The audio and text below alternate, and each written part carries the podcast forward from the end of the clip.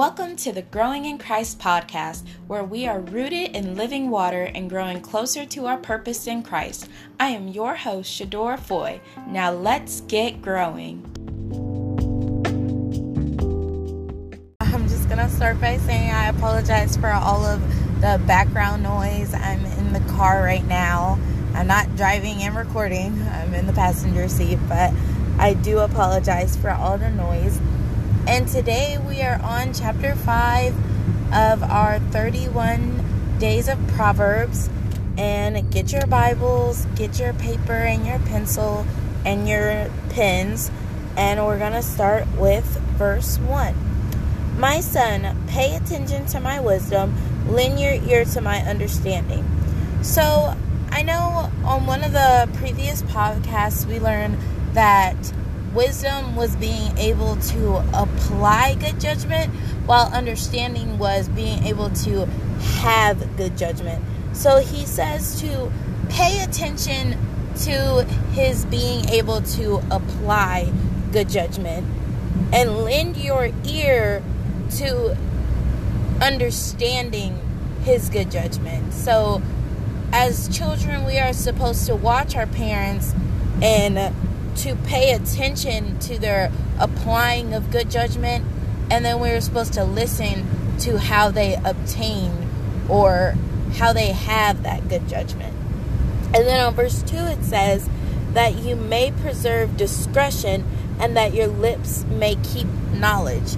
And we learned also that discretion means to prevent yourself from causing offense or avoid causing offense. So, when you pay attention to parents applying knowledge and understanding, I mean, applying good judgment, sorry, and then understanding their good judgment, that helps to preserve your avoiding of causing offense. Because sometimes people get irritated over the little things, and you know, if you don't know better, it's like that sense if you don't know better, you won't do better. But you have to get in that place where you know better so you can do better, so you can avoid a causing offense. And then on verse 3, it says, For the lips of an immoral woman drip honey, and her mouth is smoother than oil. So, this is and by no means to entice us and when I say us, I know it says in an immoral woman, so it's speaking to the guys. But like I said, the context of Solomon's scriptures, he had sons. So this speaks to the girls too, just in a different sense. But it's telling Solomon is letting us know here that the immoral woman is not going to be some ugly lady with a big nose and a gigantic mole. Like, she's not going to be someone that is all quiet and reserved and covered up. No, she's going to be somebody that is flirtatious, somebody that looks enticing, somebody that looks as if they are beautiful, you know, somebody that looks seductive. That is what the immoral woman will look like. And for us today, that is what the immoral man will look like as well. And it says at verse 4 But in the end, she is bitter as wormwood, sharp as a two edged sword. Verse 5 Her feet go down to death, her steps lay hold of hell. Verse 6 Lest you ponder her path of life, her ways are unstable, you do not know them. So on verse 3, he tells us about how she looks on the outside, how she looks beautiful and she looks enticing and flirtatious on the outside, but on the inside, it's just horrible. And we know with the Christian walk, we have to have that discernment to see past the flesh and see past the natural and truly see the innerness of a person, to truly see the demonicness of being seductive and being flirtatious versus just seeing the oil on her lips and seeing the tight skirts and the tight dresses or seeing dudes with the with the biceps triceps you know you have to look past all that and see the inner things And then on verse 7, it says, Therefore, hear me now, my children, and do not depart from the words of my mouth. So, I think that is so profound. Number 7, uh, verse 7, sorry, that he would say, Hear me now. I think that was really emphasized because he was like, if you listen to me now, you won't have to deal with it later. So, really understand me right now so that when it comes, you'll already know what to do. I don't have to wait until you go to the seductress woman for me to give you this advice, but I want you to hear me right now. And then at verse 8, it says, Remove your way far from her and do not go near the door of her house. So we know, if you've been listening to the last few podcasts, that Solomon has really been stressing don't even go near the path of wickedness. Don't even go in the way of the path of wickedness because it is so drawing. Like in verse 3, when we heard, For her lips drip of honey and her mouth is smoother than oil. It is something that draws attention. It is something that is seductive and flirtatious. And even though we may be strong in the spirit and we may feel that we have strong will, it's not strong will if you find yourself at the seductress's doorstep. You know, it's not strong will if you find yourself walking in the path of wickedness. That's not having strong will. So, verse 9 says, Lest you give your honor to others and your years to the cruel one. So, what I believe this verse means when it says, and you give your years to the cruel one, I believe that the immoral woman or the immoral man will drag you to a place of wickedness, and a house divided against itself cannot stand. And if you aren't evenly yoked, somebody's going to pull another some way, whether you pull them the right way or they pull you the wrong way. And if you're dealing with somebody who is really wicked, more than likely they're going to do their best to pull you the wrong way. Not necessarily that they're just misleaded, but that they truly delight in doing wickedness. They delight in being the way that they are. They're going to try and pull you. And just you going to their doorstep is you kind of being subjective to that pulling. And that gives your years, the rest of your years, to the cruel one. And at verse 10, it says, Lest aliens be filled with your wealth, and your labors go to the house of, the, of a foreigner. Verse 11, And you mourn at last when your flesh and your body are consumed. Verse 12, and say, How I have hated instruction, and my heart despised reproof. Verse 13, I have not obeyed the voice of my teachers, now inclined my, I'm sorry, nor inclined my ear to those who instructed me. Verse 14 I was on the verge of total ruin in the midst of the congregation and assembly.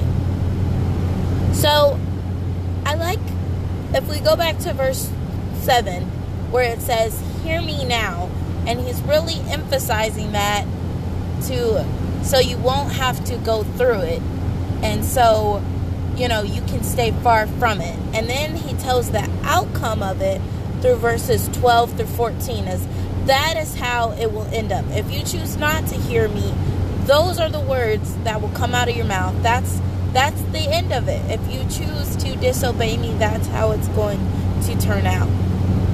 So now we'll be reading verses 15 through 19 which talk about being faithful to your spouse.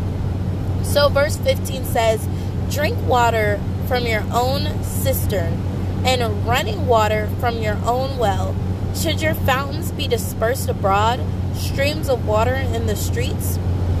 So, verse 15 through 16, I believe that he's talking about a metaphor of, you know, kind of like our metaphor where people say, stay in your own lane or stay in your own Kool Aid. You know, this is being basically in your own lane. Drink water from your own cistern and water running water from your own well, which means dwell with your own spouse. You know, stay connected to your spouse. In verse 16, it says, Should your fountains be dispersed abroad, streams of water in the streets?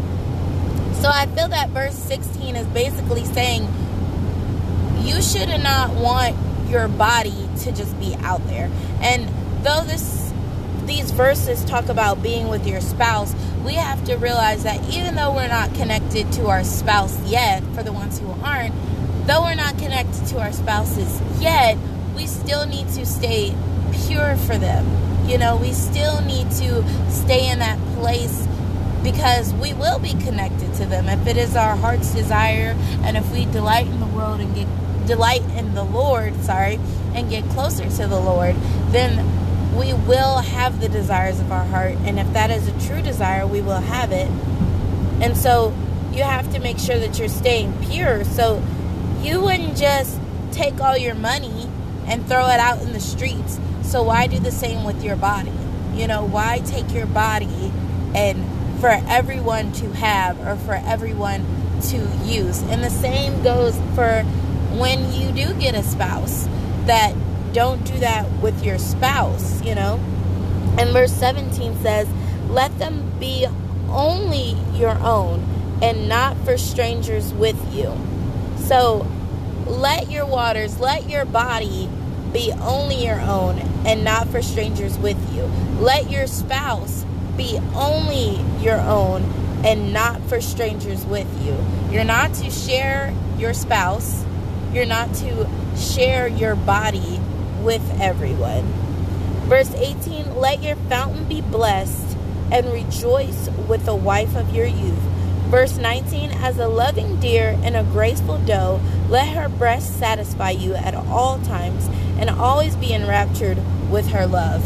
So to always be enraptured with the love of your spouse, even for the ladies to always love your husband, to always love your wife, to always be attracted to your spouse and never let your eyes go astray or never let your body go astray, but to keep that same love and adornment for your spouse.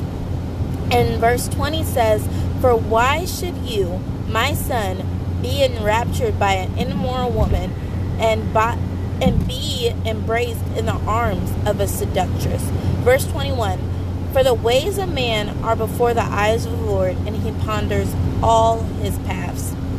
So, verse 21 kind of, in a sense, wraps it up by saying, you know, all of our ways are pondered by the Lord. God sees everything that we do, He knows everything that we do, and He, he thinks about it. So, there's no way that we can tell Him, well, God, I had to do this because of this. And God's like, no, I've thought about it, I pondered your ways, I know why you did A, B, and C, and this is why this is unjust. This is why this is unrighteous. And verse 23 says, His own iniquities entrap the wicked man, and he is caught in the cords of his sin. So when we sin, we are the ones who are mainly harmed by it. You know, it is our souls, and it is allowing those demons and those strongholds to hold us up and to hold our blessings up and to basically block our own paths and destroy our own futures and our own destinies and to keep us and apply the scales on our own eyes and to keep us from walking in those things.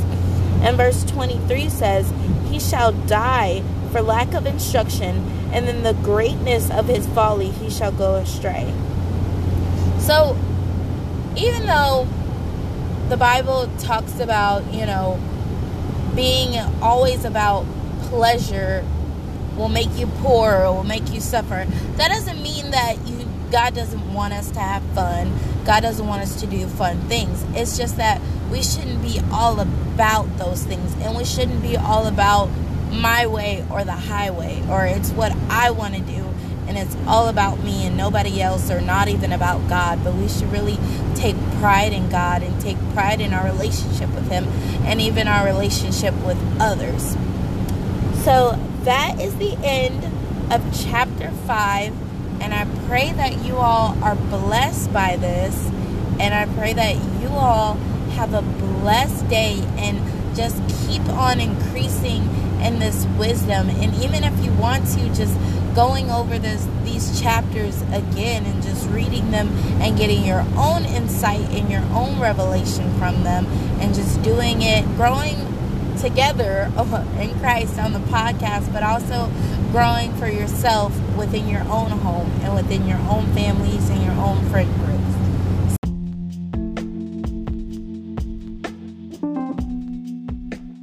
The growing does not stop here. You can find the Growing in Christ blog on our website that can be found in our bio. Not only does the Growing in Christ website house our blog, it also shows you where you can find us on our social media.